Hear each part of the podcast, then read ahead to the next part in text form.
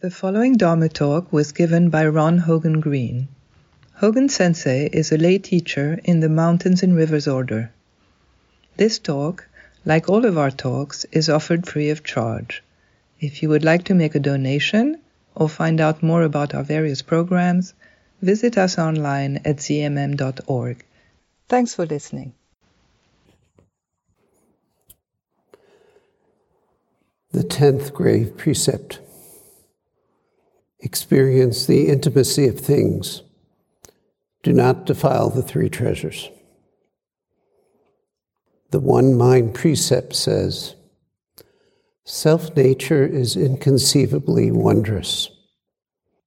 It's called the precept of refraining from reviling the three treasures.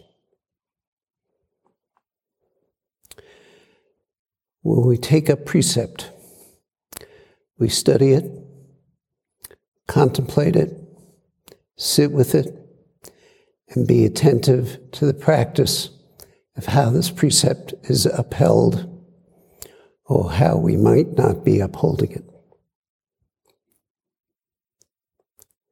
We bring forth this and other precepts as a vow, a practice, exploration of our own Dharma understanding, and the questions that naturally arise as we question and explore and apply them to the foundation of how we live our life.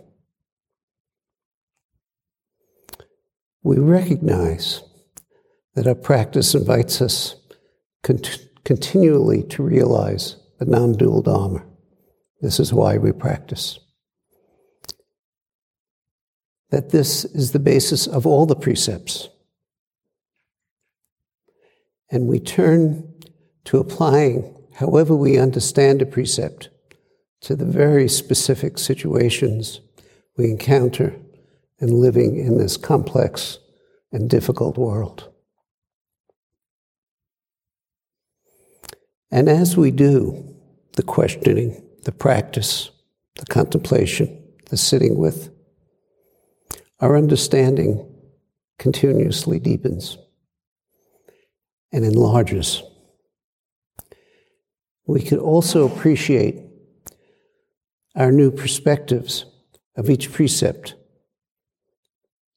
which brings forth new challenges, questions on what right action is, right thoughts are, and right speeches.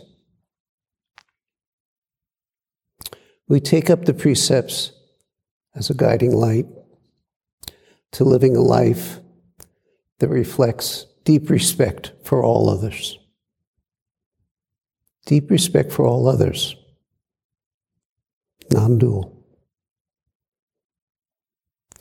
We deepen our practice and insight. We more and more encounter, first as a Dharma teaching, and then slowly, with deepening practice and attention to the precepts, to our own experience, and to the karma that we're beginning to realize that comes out of our actions, our speech, and our thought. And so, right before us, we face the question what is true morality? This is the fundamental question of our life how to live out of true morality. And given the complexities of no easy answers, how will we live in this world of obvious endless suffering and endless others?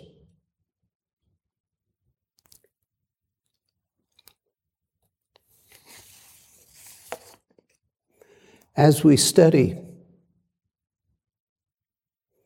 we may decide at a point to get to dedicate our life to living as best we can in the embodiment of wisdom and compassion in the relative world, practicing with a bodhisattva intent.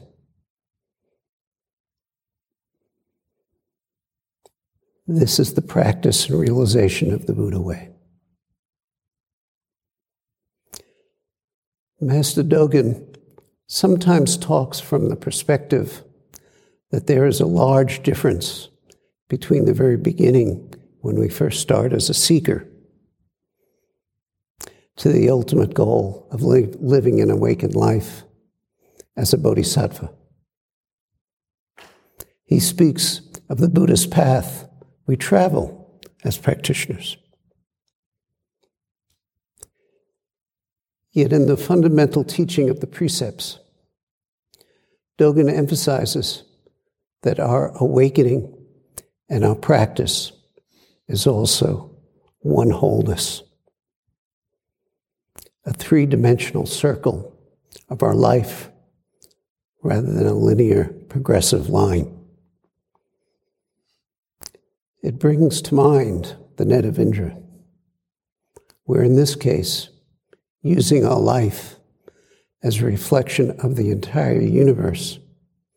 Each moment, each piece of you will, of our being, of our experience of living, of what we do and our actions, reflects and influences all the other parts of our being, all the other mirrors in the net of Indra. And I think although this is in some ways a, a conceptual presentation, I think this is accurate.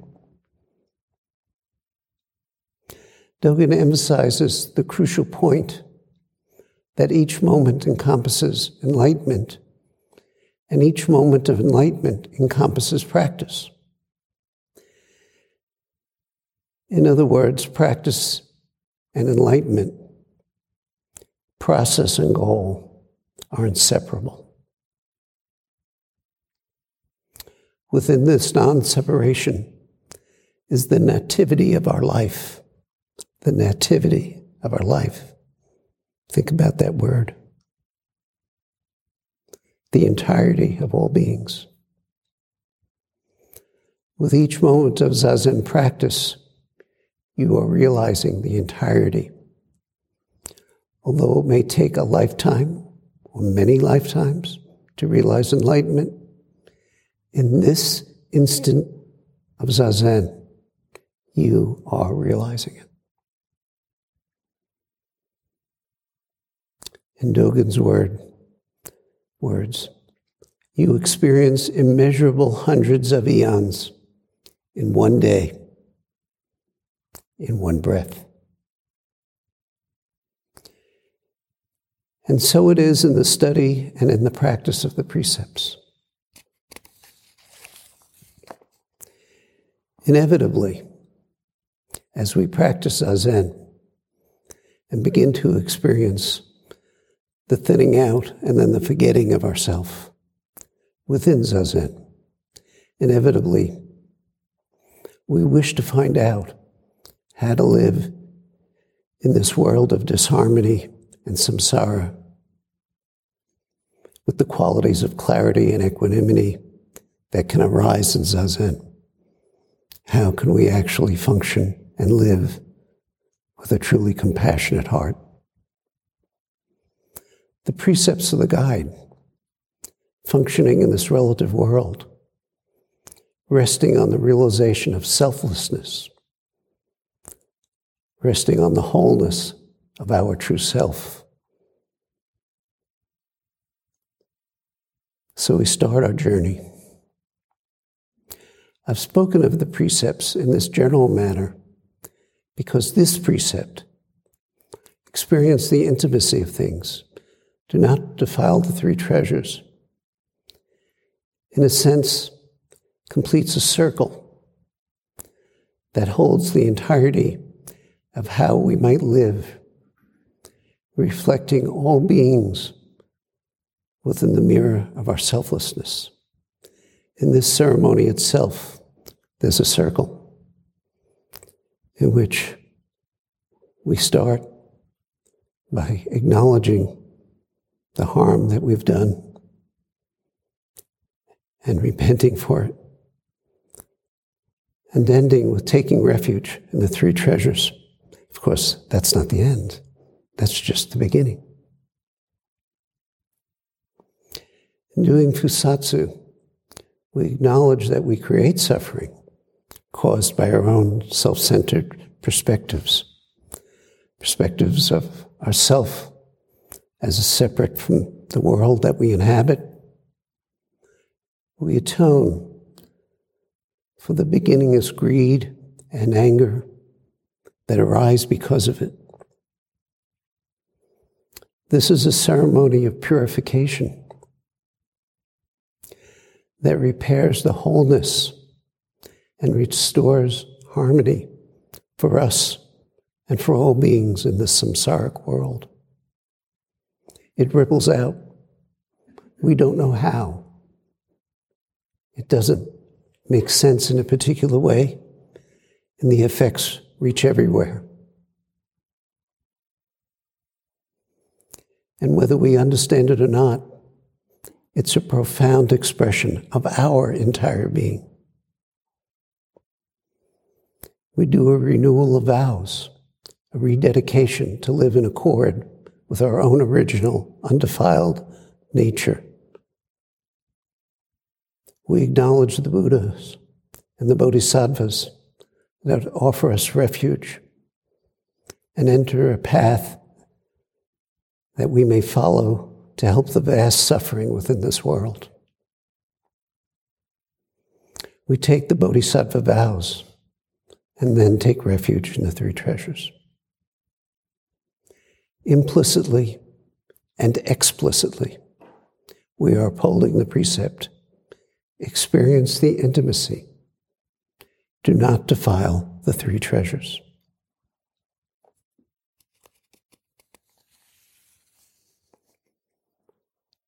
There is much to explore, practice, and embody here. One way to understand how we enter this precept, and there are other perspectives as well, is from three different levels a literal level, straight observation of the precept. We practice not to do anything to diminish the three treasures, but to support and to nurture them.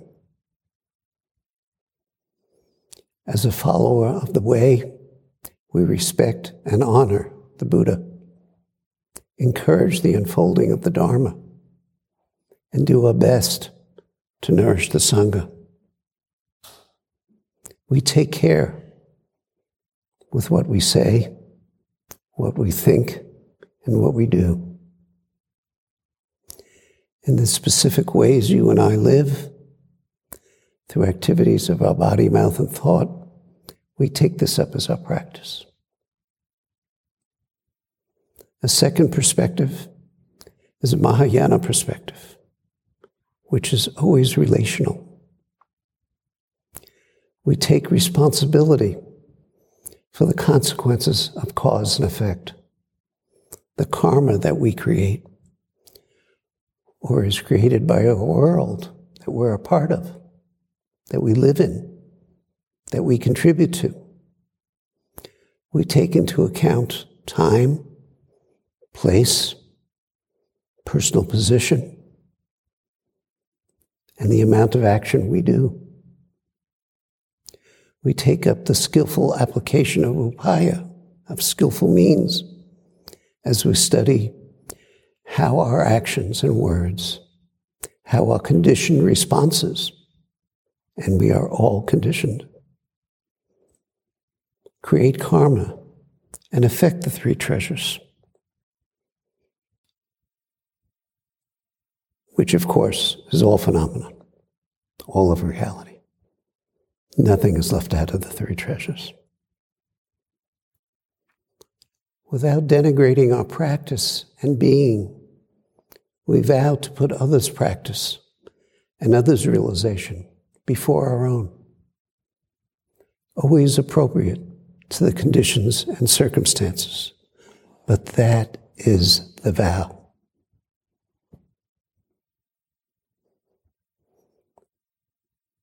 Another perspective is the intrinsic aspect of Buddha nature no separation from the beginning, all beings, one mind. All of the precepts rest on this. That's what makes them ours. That's what makes them ours to explore in each of our individual lives. The practice and realization of one mind. So this is not arbitrary, and it is not a rule, because there's karma here. And so we must find our way in this.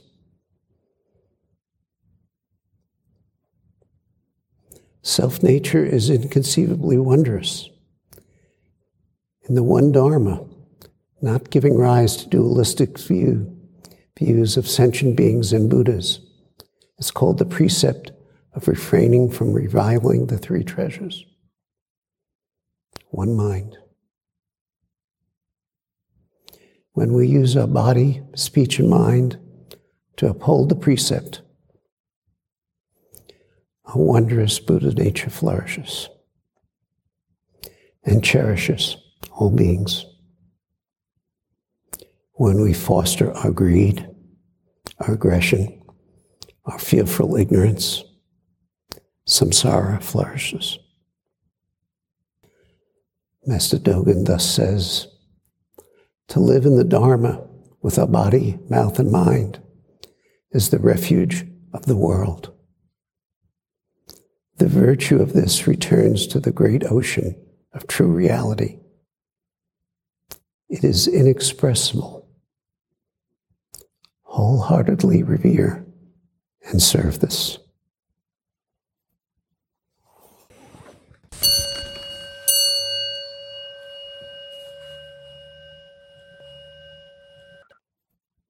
Thanks so much for listening. To find out more about our ongoing programs and residency opportunities, visit zmm.org.